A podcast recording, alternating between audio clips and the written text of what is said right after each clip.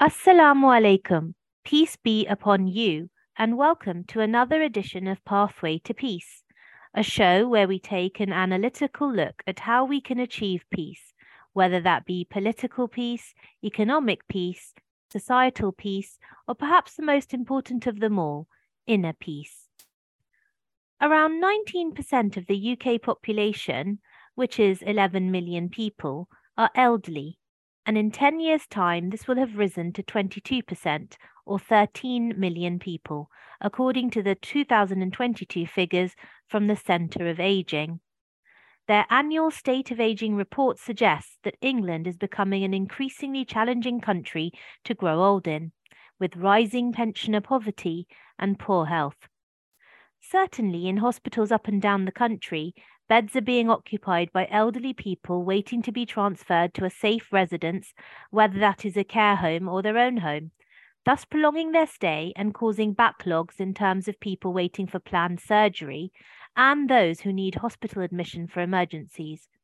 This is expensive for the health system, both in the short term, because admission to a hospital bed is more expensive than supporting a person in their own home, but also in the longer term, because the longer an elderly person stays in hospital, the worse their chance of recovering to their previous level of mobility and independence.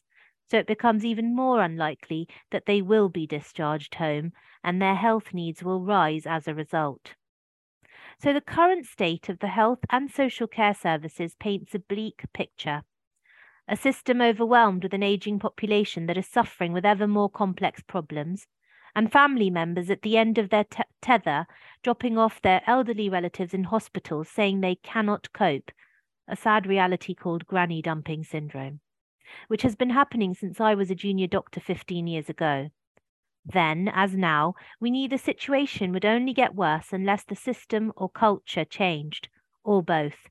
The British Medical Association estimates that a further seven point nine billion pounds a year in social care funding is needed by twenty twenty-four to twenty twenty-five to keep up with cost pressures and demand, and to pay social care staff the national living wage.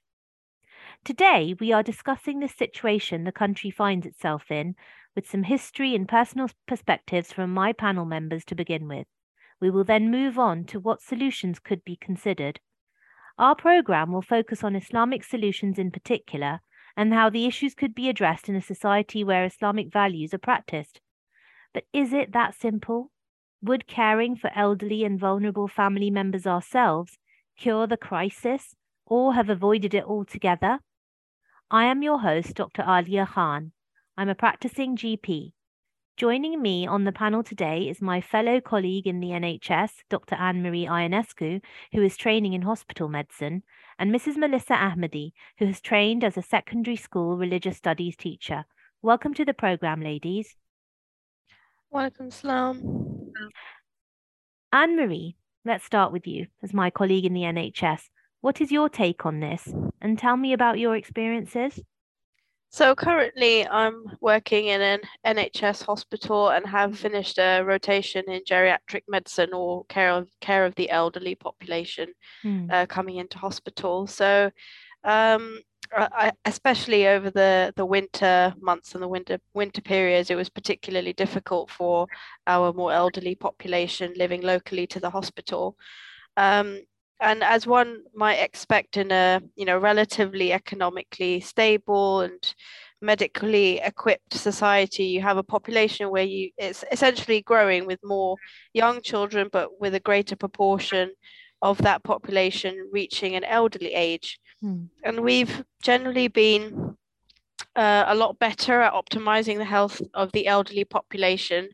You know, and we've done this in a number of ways, including establishing and sort of educating the population about, about bad health habits, and setting up support services to stop things like smoking, which was particularly important mm. in the, the mid-fifties and sixties, mm. um, where a lot of these practices were quite common amongst the population. So a really big education drive was really important in trying to reduce Um, things like smoking uh, and try and uh, increase education around alcohol as well. So so that's essentially led to the population in the mid-fifties and sixties outliving many of the previous generations um, because of these, these sort of education campaigns. We've also been better able to optimize, you know, chronic health conditions like diabetes and high blood pressure. And we're, we're also much better at adapting home surroundings to reduce, you know, the elderly's risk mm. of falls, which is, which is a really big problem as we get Absolutely. older. It, it's a massive problem. I'm sure you, mm. you,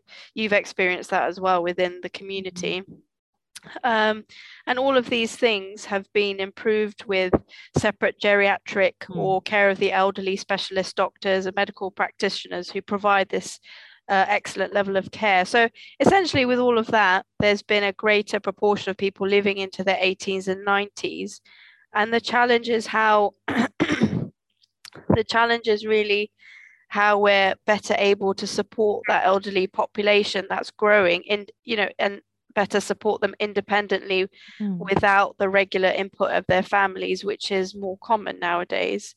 And um, certainly in the hospital settings where I've worked, it's a very uh, common feature, as you mentioned yourself, that the elderly are unable to cope at home and they're coming into hospital to have their daily needs met by a nurse who cares for most of their mm. needs. Um, and there's very little in the way of safety nets, you know, once once you've been di- discharged home for many of these patients, um, because they live alone or they live with another elderly spouse, essentially. Mm-hmm.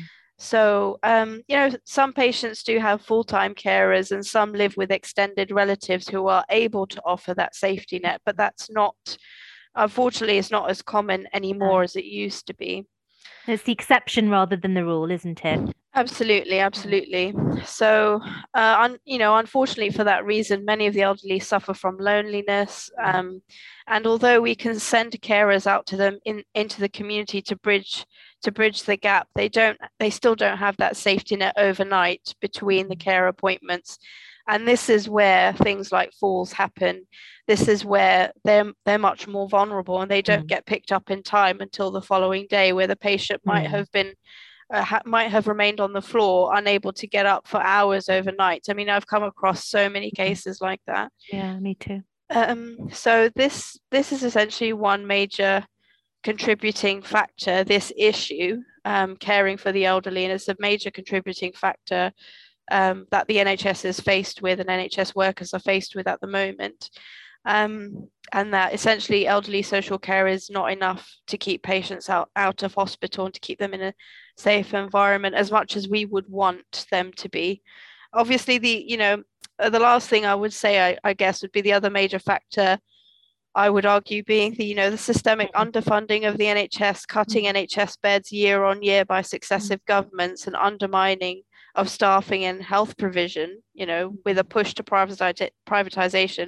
I guess that's a topic for another day, but, you know, it's, you know, I, uh, you know, someone has, has to say that as well when you're talking in this context as well.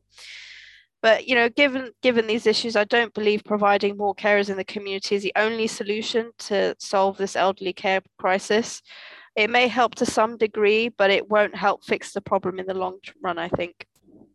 Thanks, Anne-Marie. You're, you're right, you know, and it's when you when I hear you talking about the underfunding of the N H S, and that's really flying in the face of um, what the uh, the statistics that I was quoting in my introduction um, says, that the population is getting older, their health needs are going to rise, and yet beds are being cut. You're right, and I think that is a topic for another day, which I'm sure we could fill a whole other show with. Um, and you've highlighted then, while you've been speaking, that in this society the elderly aren't generally cared for their fam- for by their families, and instead there's almost an expectation, isn't there, that the government or social care and and the N H S will provide care for them instead. So how How did we get here? How did we reach this situation? Um, Melissa, how about giving us some historical background? Why and how has that traditional extended family unit um, disappeared almost?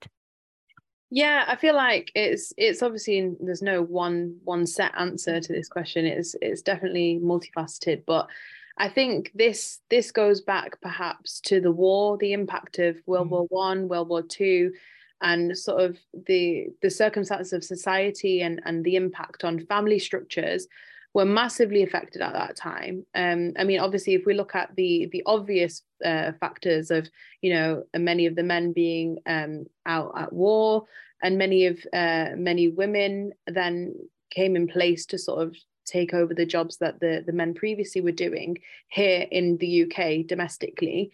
Um, but also it, that that sort of left many families without breadwinners, and, and that sort of that push for women in the workplace happened. So the structure and the dynamic of families was changing. Mm. Um, and this was further sort of impacted even previously to the wars, this impact of industrialization and this move towards, you know, people living in the cities. Mm. Um, we can also see sort of the impact of the legal abolition of slavery. um I'll, I'll say abolition loosely because, you know, it wasn't completely abolished legally, um at least on paper it was, but sort of the effects of it were very long lasting and even last up until today with things sort of like reparations sort, sort of thing, which affects the economy. Um but in the eighteen hundreds it meant that, you know, there was a vast amount of money flowing around, uh being profited from the sugar trade mm. and the transatlantic slave trade. Um, you know, I won't go too much into detail, but uh, again, could all have a whole show on that. But the the breakdown of sort of land ownership and and earls and dukes, et cetera, who profited hugely from the slave trade, that sort of filtered down, um, you know, with generational wealth. And then sort of with those things breaking down, you can see that people piling into cities for work, mm. uh, many industrial towns like up north where I'm from, Manchester, but also Bradford, Birmingham, some port cities like Liverpool. They, mm. they were huge cities, um, especially in terms of the slave trade, but also um, industrialization and machinery, um, sort of replacing mm. manpower. Um, but also the manpower that was needed to facilitate those factories, mm. and also poor health that sort of came out from that, the the subsequent health epidemics um, from these long factory hours that people were working. And sort of now we know, you know, when we look back, you know, the long-term exposure to these poor working conditions and sort of the impact that that had on families and, you know, child labor, things like that, huge, huge issues at that time, um, which also led to the rise of trade unions, which is, of course, a very current issue happening at the moment with many, many sort of uh, trade unions on strike at the minute. Mm. So I think there's lots of different factors as to why sort of the family structures changed, and also the, the sort of this moving away of the extended family structure.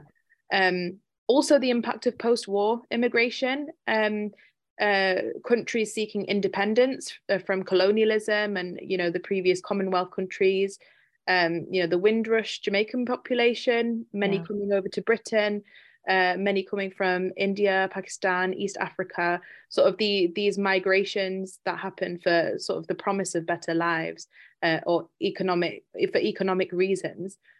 Um, and also we can see sort of the beginnings of social care as well. You know, the, the beginnings of the N H S was developed um, in the post-war period, and then social care sort of being put into place for the for the first time on a sort of national level.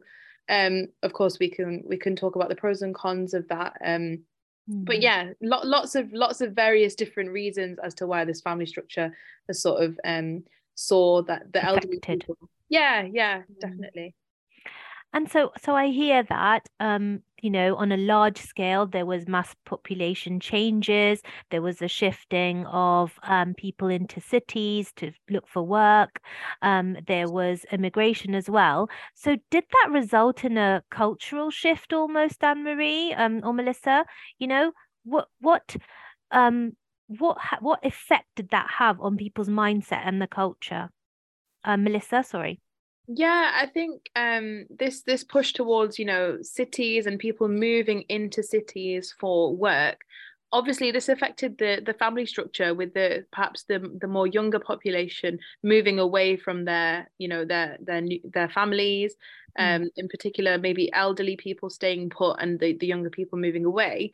Um, I think this also had a, had a, uh, had another effect because this also pushed people to become more sort of individually focused, right? Mm-hmm. On on sort of, you know, earning that that was the way to earn money uh, for many many people who had to move away, um, which also may have created or may have contributed to some people just not feeling that it that they were duty bound anymore as mm-hmm. living away from perhaps elderly mm-hmm. uh, family members. I think it goes both ways, like the idea that, you know, um, some parents can can leave a child to become fully independent, and then at the age of eighteen, um, you know, some some people may feel like uh, they're sort of left to their own devices, or perhaps they're, they're not financially sort of looked after by their parents any longer, and they're sort of left to be independent.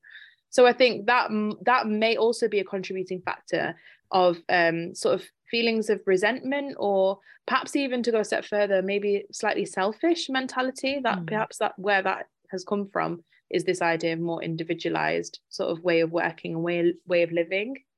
Anne-Marie, absolutely. Do you agree? Hmm. Yeah, absolutely. I mean, I was just going to kind of echo the same the same sentiment, because um, I remember in college when I had friends who essentially, as soon as they hit eighteen, they were expected to get a job and start pay, paying their parents' rent. Mm. Um, so despite living in the same household, there was that expectation now that you're an adult to contribute to the family household. Um, where so this this this I guess you could argue could contribute to the this resentment, this feeling of resentment, mm-hmm. and maybe um, because they later wouldn't feel like they ne- would need to care for their parents because later because they didn't show them kindness yeah. when they were younger, potentially. Yeah, mm. I think that this this topic of resentment is a really interesting one, because of course many people might argue, you know, there's a way to balance it in in terms of earning money and also, you know, doing your own ventures and and having time for those things. But I do think it is it is it is a difficult one, because if if a young person's feeling sort of pressure to contribute to the household financially, if they are still living at home, perhaps there's less time then for them to focus on, you know, education or whatever other pursuits they might be trying to to do, whether it's higher education mm. or starting a business, or focusing on sort of how they're going to build their life.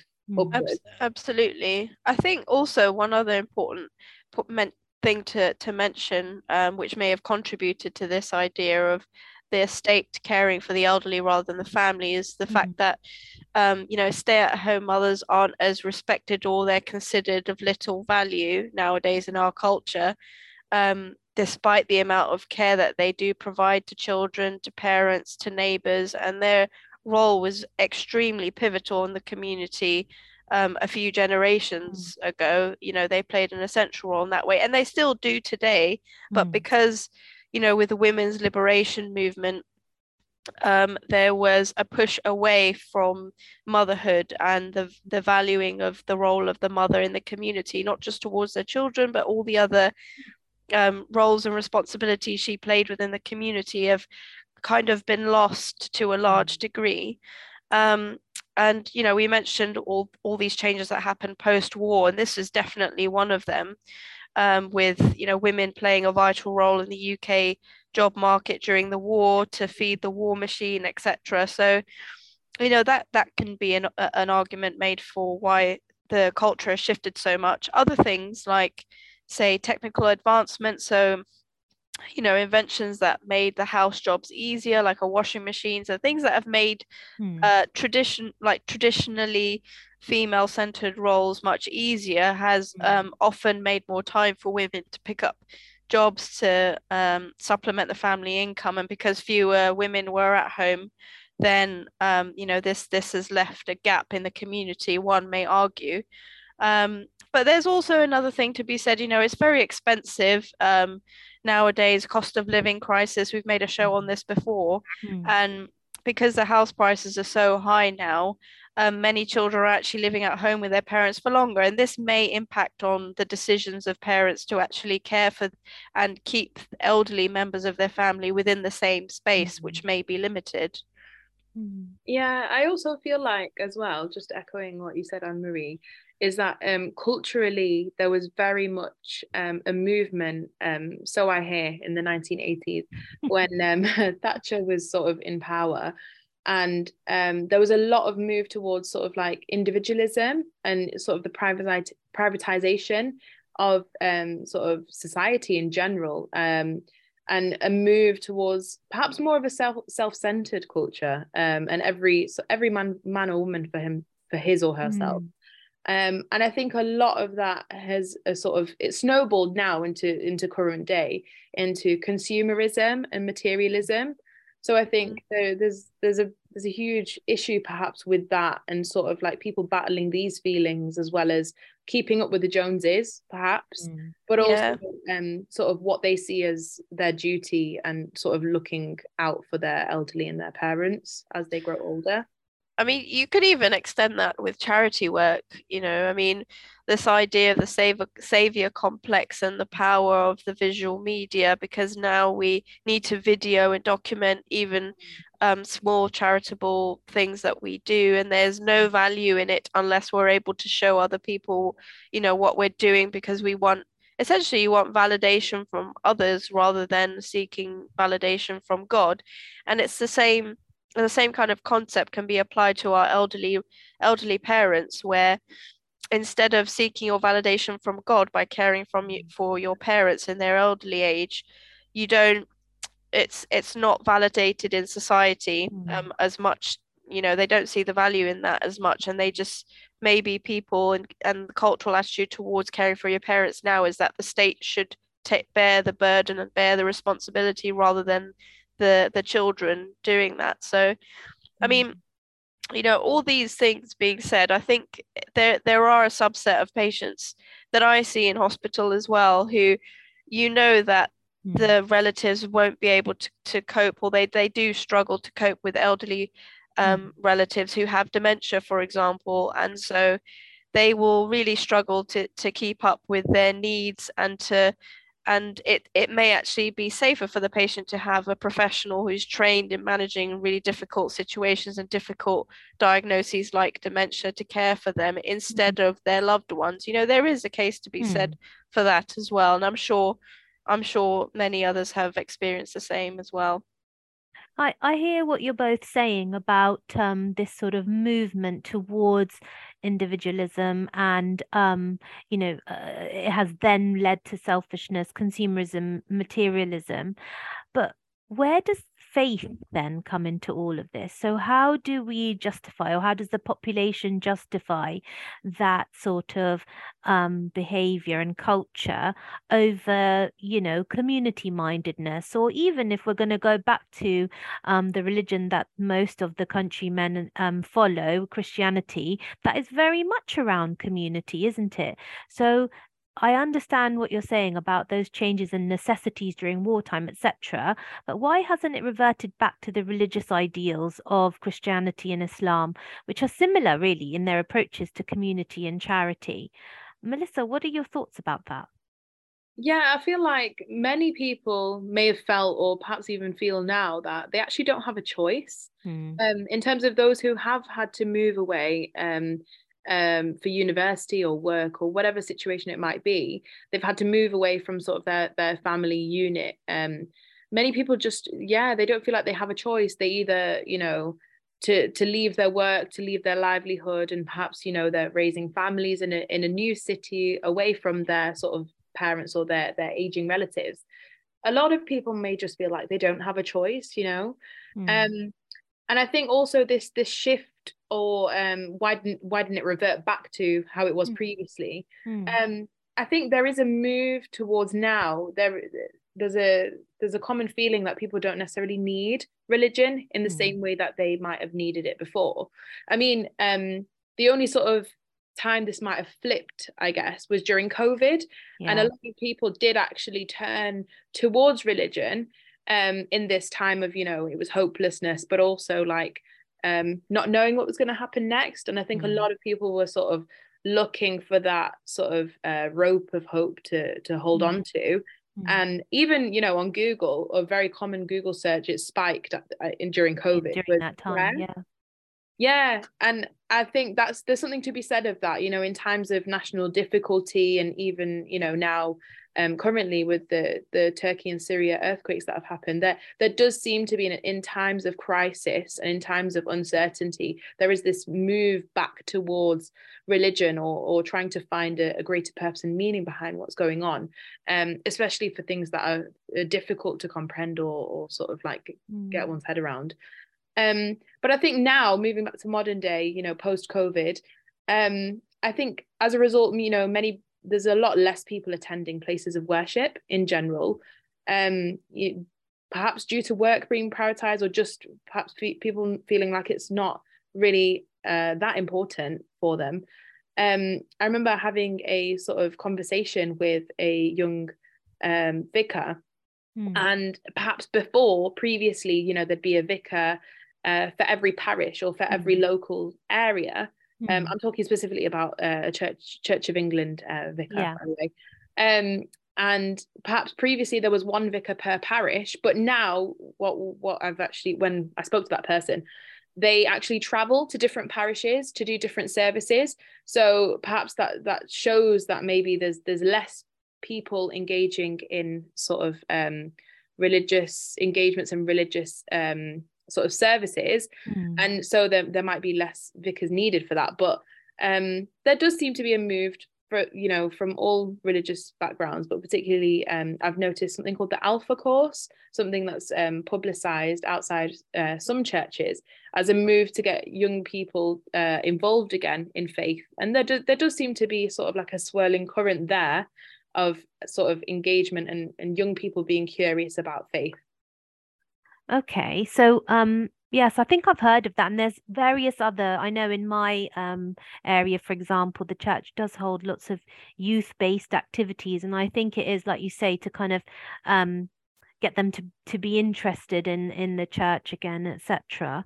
Um, and I think what I understand what you're saying, that now, because there is less of this interest in the church, or less sort of um a move away from organized religion, as as a result, there is less cultural and religious influence on individual behavior than before, um, and that's why then people didn't really revert automatically back to what they were doing previously. So let's now um, talk about Islam. And as our listeners may know, um, we are a faith community. We belong to the Ahmadiyya Muslim community. Um, we believe in Mirza Ghulam Ahmad, peace be upon him, who we believe was the awaited promised Messiah and uh, Mahdi, foretold to come in the latter days by all major religions to unite all people under the banner of Islam. Currently, we are under the spiritual leadership of the fifth successor to the promised Messiah, on whom be peace, His Holiness Mirza Masroor Ahmad, may God be his helper. Therefore, our shows highlight the Islamic teaching about the topics we cover, and today, um, of course, is no different. So, Melissa, back to you. Can you explain the Muslim viewpoint regarding the importance of respecting and caring for elderly parents? Yeah, it's definitely a theme that carries through throughout the Holy Quran and the teachings of the Holy mm. Prophet Muhammad, peace be upon him. Um, when we look to the Holy Quran specifically, God mentions a few times, three times actually, the mm. importance of respecting and showing kindness to our parents. Um, especially, you know, from, from my personal perspective as a young mother, the hardships I know that mothers go through, um, but also it's something that the Holy Quran sort of spells it out very clearly. Um, that, you know, as children, we don't remember many of the things that our parents and particularly our mothers do for us um, in those years when, you know, we don't necessarily have the memory to remember what happened.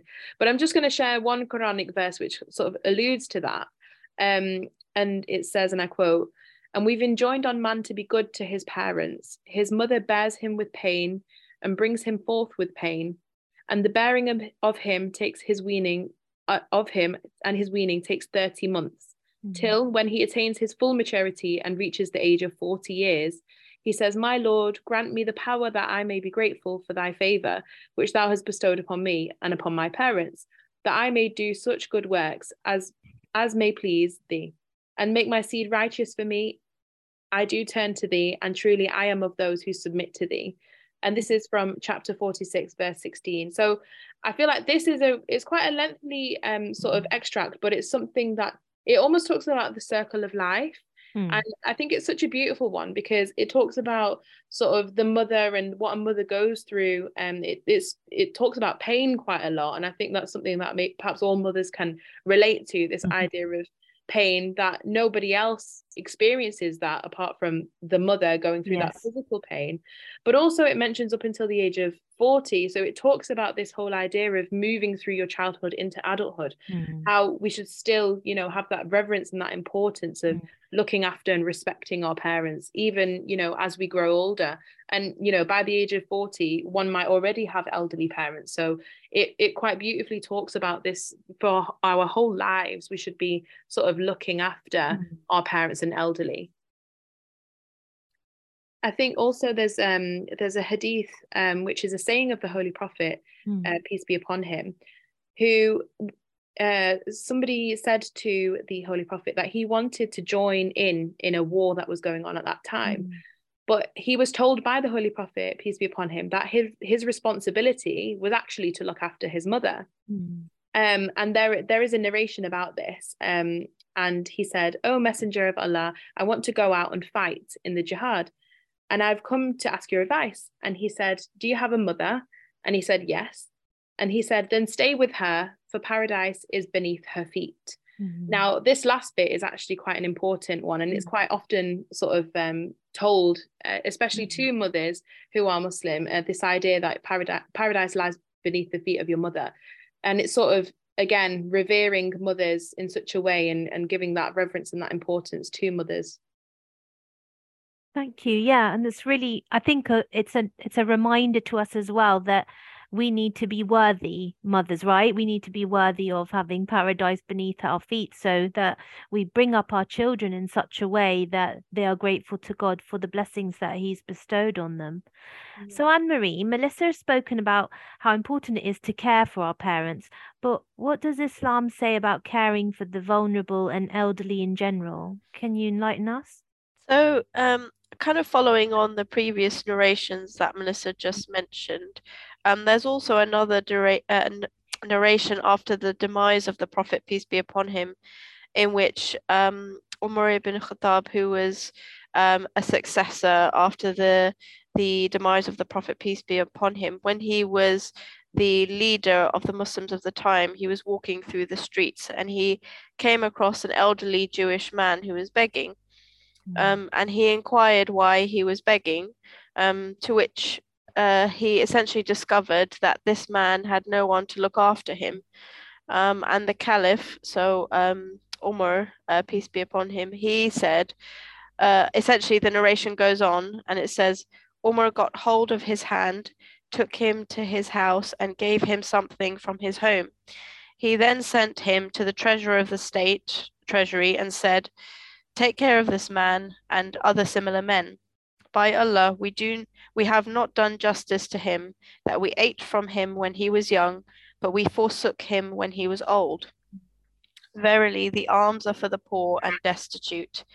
The poor are the Muslims, and this one is a destitute from the people of the book." So what he's clearly was what he was clearly saying here is that, you know, we take from you in your youth, your taxes, when you're able to work, but then we abandon you in your elderly years when you're no longer essentially able to contribute to the state.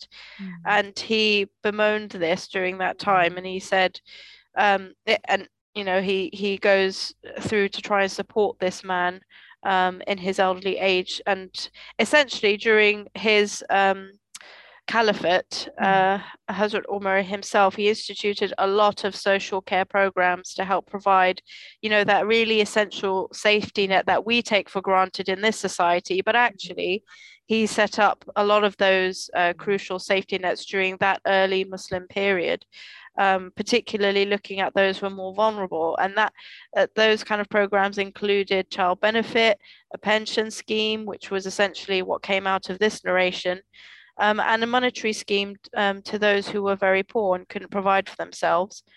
Um, so we, I mean, we could do that now, bringing this forward into, uh, you know, our societies. Times. Mm. We, yeah, exactly. We really need a shift in our culture and our understanding of our responsibilities to our own elderly relatives. You know, who we we really need to uh, a drive to help support families care for their own elderly relatives where they can. And this can be done through a number of different ways. I mean, when I've been thinking about this particular topic, there are ways in which this can be done by, for example, you could provide funding for house extensions, for extra carers in, in the community, which already is there, but provide more funding for that. Um, provide more funding for respite care, which is essentially giving carers at home a break um, uh, from their caring roles and duties at home, and so on. I mean, there's, there's a various number of ideas to help support families in the communities care for their elderly relatives within their own home, mm-hmm. and provide that infrastructure for them. Um, so, I mean, there is financial compensation for carers, yes. but it's very, very limited. I'm sure you you already know within the, mm. the G P practice as well. It's very yeah. minimal. It's about sixty pounds a week. It's a pittance compared to how much time and energy they put in towards caring for their for their relatives. Yeah. Mm, absolutely. And I think also I, I I understand what you're saying about, you know, it being almost an institutional change that's required, isn't it, to um get people to come back to um, accepting caring for their elderly and vulnerable members of the family. And, you know, we, you were talked before about private carers that are available, but they're not there twenty-four seven, are they? So at vulnerable times in the middle of the night, an elderly person may fall, and like you said, it takes time then for the carer to to find them and get them help. Um, and and maybe something like this is required as a result to to ensure that our elderly and our vulnerable are safe. Um, so tell me though, on the other side, um, Anne-Marie, about some of the challenges that that carers or would-be carers may face. I mean, there are a number of different challenges that that carers can face. Um, it, it's a it's a very difficult role. Um, it's one in which Uh, you know, I, I can think off the top of my head several examples that really struck me during my practice in hospital, mm-hmm. which um, really showed the dedication of these relatives to their parents who have suffered um, a very serious stroke, for example, or have suffered um, many years with their uh, elderly relative mm-hmm. getting worse in their dementia. Mm-hmm. Um, But I mean, one of one of these issues that carers could face is is something that we're all facing as well, and that's the cost of living crisis. I mean, you mentioned the uh, financial help for carers is, is a pittance; it's very minimal, but they are, you know, more vulnerable at being at the effect of the cost of living crisis, where people just can't afford to care for their elderly relatives, um, who are living longer with more medical problems. And uh, with more complicated uh, medical issues with dementia. So, for example, in England, you know, it's estimated over six hundred fifty thousand people uh, live with dementia in the whole of the U K. And it's, I mean, the number with um, uh, the number of patients estimated with dementia themselves itself mm. is about one hundred is about eight hundred fifty thousand according to N H S statistics, but people other people living with people who have dementia, I mean, it's not quite as high as I mentioned, it's over six hundred fifty thousand, mm. but that's that's a huge number of people mm. who are diagnosed with dementia. And, and I think that's actually an underdiagnosis. What they say is they yeah. think about only about sixty to seventy percent of people who have dementia have been diagnosed. There's a huge number that are not diagnosed as well. Yeah. Oh, I see. Um, yes. Yes. Yeah, yeah. Absolutely. Stigma attached to that too. So that's why people may not come forward even, you know, to ask for help. Um, because they almost think like that's a death sentence to be given the diagnosis of dementia. But we are obviously going into other another show's territory. So um, tell me what you think, Melissa. Thank you, Anne-Marie. But tell me what you think, um, Melissa, um, because I know that you have personal experience of caring for an elderly grandparent. What was that like? Yeah, so my grandmother, um, she lived quite far away from us actually, because we we were based mm-hmm. up in Manchester and she lived in the southeast in Kent. So mm-hmm. when it sort of became clear to us and our family that sort of, you know, she needed full-time care, then um, the opportunity came obviously to move her up. And even, you know, even the process of having that journey itself, that really impacted her health, I think. She was already quite in a bad way. Um, you've mentioned dementia. She did have dementia. Mm. She had Alzheimer's as well. Mm. She had um, it was sort of, she had a series of undiagnosed um, strokes as well, wow. um, caused by undiagnosed diabetes. So there was a lot of health issues happening. Um, and I think I think sometimes the distance, you know, when you're trying to care from afar, I guess, for, mm. uh, and I, I'll be honest, my mum took on a lot of that responsibility, um, you know, from far. Um, it's difficult. There's communication issues, you know, when when someone's, you know, in and out of doctor, doctor's appointments and you're you're trying to liaise from afar. It's very difficult when you're not able to sort of accompany that that elderly person to their appointment. Sometimes there's miscommunication. Um, so it's difficult when you get diagnoses like that. So we we were in a in a fortunate position in that, you know, we we were able to take in sort of my grandmother at that time, and her health did rapidly deteriorate, even just from the journey. It was a five hour journey or so, so it's quite a long way. But also when she came into our care, um, you know, certain things happen, you know, when you're living with someone with um, Alzheimer's and, and dementia, it can be quite tricky because you're you're watching a loved one sort of deteriorate before you. And I think that's quite a, a hard thing, not just physically and practically, but also emotionally.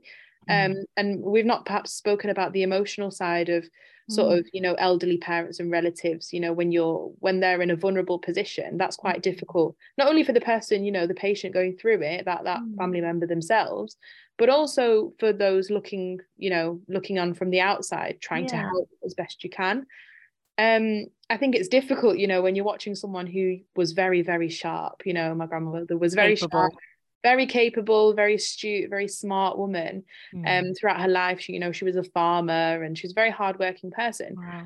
Um, but, you know, when you see someone so vulnerable and they're losing their memory and they're getting people muddled up, you know, n- unable to recognize family members and things like that, I think that's that's quite a sort of a difficult emotional toll that can take on family members as well. And I think in those um, times, um, you know, we do t- turn to prayer a lot um, to sort of help, you know, alleviate those situations and to pray for, you know, um, help going through those situations.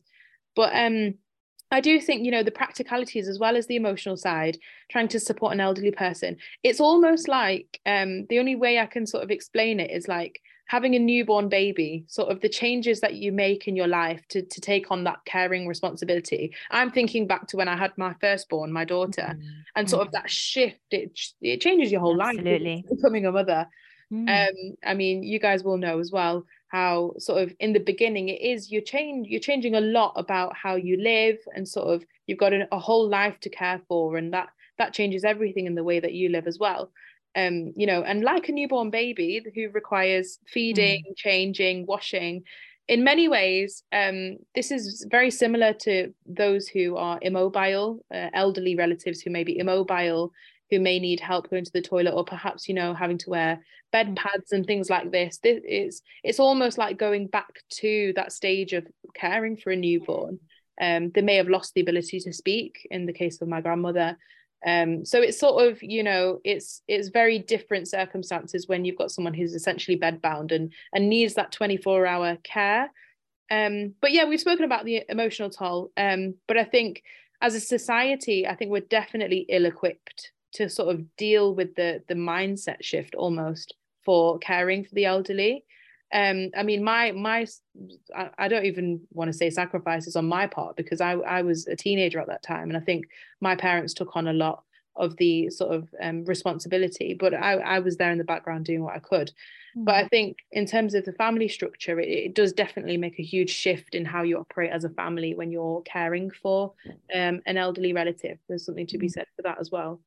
And even just thinking about, I mean, the idea that a lot of uh, families are thinking about what's in their best interest, what's mm-hmm. in the best interest of their relative. And many think that um, the best interest is essentially placing them in a care home because professionals can care for them. Um, but I mean, it was interesting going through your experiences, Melissa, with your grandmother. I would imagine, though, actually, if she was placed in a care home, she would have it, it may have actually led to her um getting getting worse more quickly, and mm. and um we've seen this quite a lot actually with a lot of elderly um mm. couples whose spouse has died, and essentially they um They, they gradually deteriorate and essentially die of loneliness because of a lack of family contact after that. Um, and there's a, there's a very well-known charity called Age U K who's, who have repeatedly shown many campaigns showing that loneliness is a killer. Mm. And, um, you know, where there's more than two million people in England over the age of seventy-five who live alone. And then, you know, more than a million older people say they go over a month without speaking to a friend or a neighbour or a family member. And um, this, of course, has been made worse over the COVID restrictions. Mm. But even before that, this was a really big problem. Mm. Um, and that social isolation leads to depression, which leads to a shorter life expectancy. And we know that there are many studies looking into that. Um, and I'm sure many of us can relate, as I've, I've mentioned about the... Um, the spouse who dies, you know, in the in the elderly couple, you know, that this concept of a broken heart syndrome is very real. I mean, we see that many times in hospital. I've seen it within mm. my own family with my grandparents, where, you know, the elderly couples, as they get older, one of the spouse passes away, and actually not too long afterwards, they also pass away. Mm. So it's uh it's it's really it's the same thing essentially. Loneliness is a is a killer. Mm. Yeah. I think another group um, to mention as well is young carers. Um, and this is a growing group of people, of children essentially, or young people who are caring for um, not necessarily just, just elderly or just the vulnerable members of their family. Um, as many as one in five, actually, school children are young carers, according to a study by the University of Nottingham.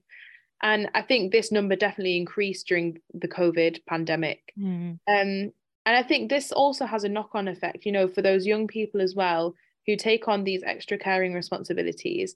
Um, essentially, you know, it, it's, you know, as we've mentioned, the sort of the toll that can be taken on those carers and, and that need for support. It can also result in those young people having perhaps lower educational attainment in some cases, and also loneliness and isolation from peers and not being able to be involved in perhaps as many things as perhaps their peers are because mm. of those responsibilities as well, that they have to that have to take care of those family members or that, that vulnerable relative. So it's definitely a growing group of people, which is um, quite concerning. Yeah, you're you're right, aren't you? And thank you, ladies, really shining a spotlight on just the challenges faced by carers. And I think with all of those challenges that we've discussed, it's really tough in this modern world, isn't it, to to sacrifice our time, et cetera, and take on board the care of our elders, especially if there is an option of utilising care homes. So if I turn to you first, Anne-Marie, what's the motivation then to do that? Why should we sacrifice our time and our, our lives, essentially, to care for an elderly relative? What do you think? Well, you know, as us being Muslims in Islam, the only validation that we should really seek um, seek should be from God, and um, and the only, the real motivation for us to do any good deed, including looking after our elderly members of the family, is to seek that validation from God, and um, and that's actually why the principle within Islam also is that doing good quietly or without the, the eyes of the world knowing what charity you're doing or what good you're doing is actually more rewarding from God. And um, there's a verse of the Quran in uh, chapter two, verse two, two seventy-five, where this idea is explored. And, and I quote, it says, "Those who spend their wealth by night and day, secretly and openly, have their reward with their Lord. On them shall come no fear, n- nor shall they grieve." Mm. So essentially, service to mankind and duty towards God and his creation, which includes family and parents, should take precedence there. And there should there's a recognition within Islam that we need to give back to our parents who cared for us in the same way when we were children. And I know we we discussed this this uh, idea that we can go full circle from being children, you know, babies, and then growing older, and then we we essentially revert back to that childlike state where we need a lot of care to be provided for us in our elderly age as well. And in Islam, there is that recognition that this needs to happen and you must care for your elderly in the best way you can. Um, and there, there was one other narration, actually, I did want to mention, um, in which there was an, a narration of Ibn Umar, who was asked by a companion during that during that time where whether he had pay, essentially paid his mother back mm-hmm. after conducting the the Hajj pilgrimage rites. Um, and he he conducted the Hajj essentially by carrying his mother on his back during during the um, the walking around the Kaaba. And yes. uh, Ibn Umar replied, "No, not even by one contraction. Have you paid her back?" So um, I'm going to memorize yeah. that. I think that's brilliant. Really good. Yeah. Yeah. So I thought that was an interesting one to include, just because it highlights the fact that you can struggle and strive for something, exactly. which is very difficult. You know, if you imagine yourself going, doing multiple circuits around the Kaaba in the, in the blistering heat, exactly. um, in Saudi, you know, yeah. in, in Arabia at that time, yes. it's very difficult. And Absolutely. He replied, "Not even one uh, contraction." So, yeah. Mm-hmm. I think also there's um there's something to be said um in the Holy Quran. There's an, there's something else that has come to mind, um and I'll, I'll quote it, because I think we I alluded to um a verse earlier in the show as well about this showing kindness to parents, and mm. sort of, you, you gave such a witty example, Anne-Marie, because it, it's so true. How, how can we actually repay mm. our parents? There's there's no real measure of that, mm. um and it's something that the Holy Quran talks about, um and I'll quote it. It said, um. "Thy Lord has commanded, worship none but him, and show kindness to parents.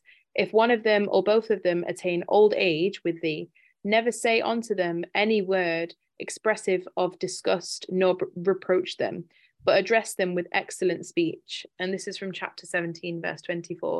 And I think this is such a poignant person, um, such a poignant verse, because it kind of summarizes our whole show, really. Um, about sort of showing kindness to one's parents and, and the elderly and the vulnerable, especially in their old age. And, you know, we, we've all been in situations perhaps with our parents or, or older relatives where, you know, there's a bit of back and forth, or there might be a bit of a disagreement.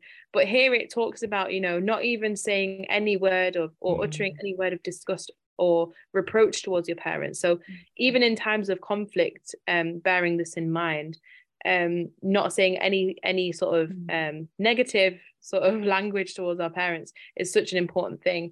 Um and I think also this idea that sort of the prevention of, of societal issues of, of loneliness that has been mentioned is definitely is dangerous for one's health. And this is sort of the wisdom of the Islamic solution about this idea of looking after one's parents, um in perhaps in an extended family situation, or just taking care of them through respecting them and honouring their rights, is such an important thing. Um, yeah, I think in terms of combating loneliness as well, mm. uh, this idea of the mosque being a social hub, you know, the, the Muslim place of worship, like a church maybe for, for Christians, uh, people can go to a mosque as a social hub. And, um, you know, in recognition of young people, especially young males, um struggling with perhaps suicide being the main killer for men of men in particular of this age bracket, um social interaction, we've recognized, is critical and vital to combat this this loneliness that's pervasive throughout society. Um and this is a hallmark of sort of the Ahmadiyya Muslim community and the community motto of love for all, hatred for none.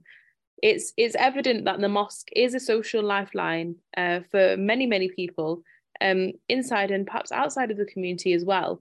You know, it, it's the hub of organizing, you know, things like the charity Walk for Peace, which takes place every year, yes and sort of um the poppy appeal that takes place as well every year for um the Royal British Legion. So this idea of having a focus, um a social purpose on creating positive change in society, particularly amongst those who might be of a perhaps older or more vulnerable position, and um, perhaps those of retirement age as well. Mm. Um, it gives it gives people, especially um, those who are more vulnerable to loneliness, a purpose mm. and a reason sort of for remaining focused and, and driving that togetherness as well, and working together. It's such a huge, huge thing to combat loneliness. It, thank you, Melissa. And I was just um, reflecting back on what the verse that you um, quoted from the Holy Quran, and I was thinking about that um, bit of the verse that says, "If both of them attain old age with thee, never say unto them any word expressive of, expressive of disgust, nor reproach them." And there's something about treating others with dignity isn't there? So when we talk about caring for the elderly, we say that what's really important is that we maintain their dignity. And I think that's, for me now, when you were saying that, that that was what I was sort of thinking about, apart from just an argument or something, but even just when they're not, maybe not in their senses, and when they are maybe suffering from memory impairment or vulnerability, incontinence, you know, those sorts of things, that it's really important that we still treat them with dignity and respect. So thank you. That's such a nice reminder. And, you know, unfortunately, listeners, um, we've come to the end of our show, and I just want to thank both both of the um, panel members today who have each contributed to what, what has become such a rich discussion, highlighting sort of the journey towards the family unit breaking down, and also the very real difficulties being faced not only by the system but also the carers and families involved in the experiences um, that Melissa and Anne-Marie have shared. With modern life requiring so much of us, and our value being what we bring to the table financially, leading to materialistic lives, perhaps we have lost perspective along the way of what is really important. So Islamic solutions focus on community and family and caring for and respecting our elders and relatives. And the examples given by Anne-Marie demonstrate how Islamic values can be upheld and citizens can be supported for caring for the vulnerable and the elderly. Islam enjoins kindness on our parents and instructs us to pray for them as they showed mercy to us when we were young, helping us recognize how they have brought us into the world and made us into capable adults, and the untold and un. probably uncountable sacrifices that they have made along the way. So caring for them when they become elderly and vulnerable is our way of showing gratitude. May God have mercy on our parents as they showed mercy to us in our childhood. Ameen. Please join us um, in our conversation on social media using the hashtag V O I Peace. May peace be upon you all. Until we meet again, Assalamu alaikum.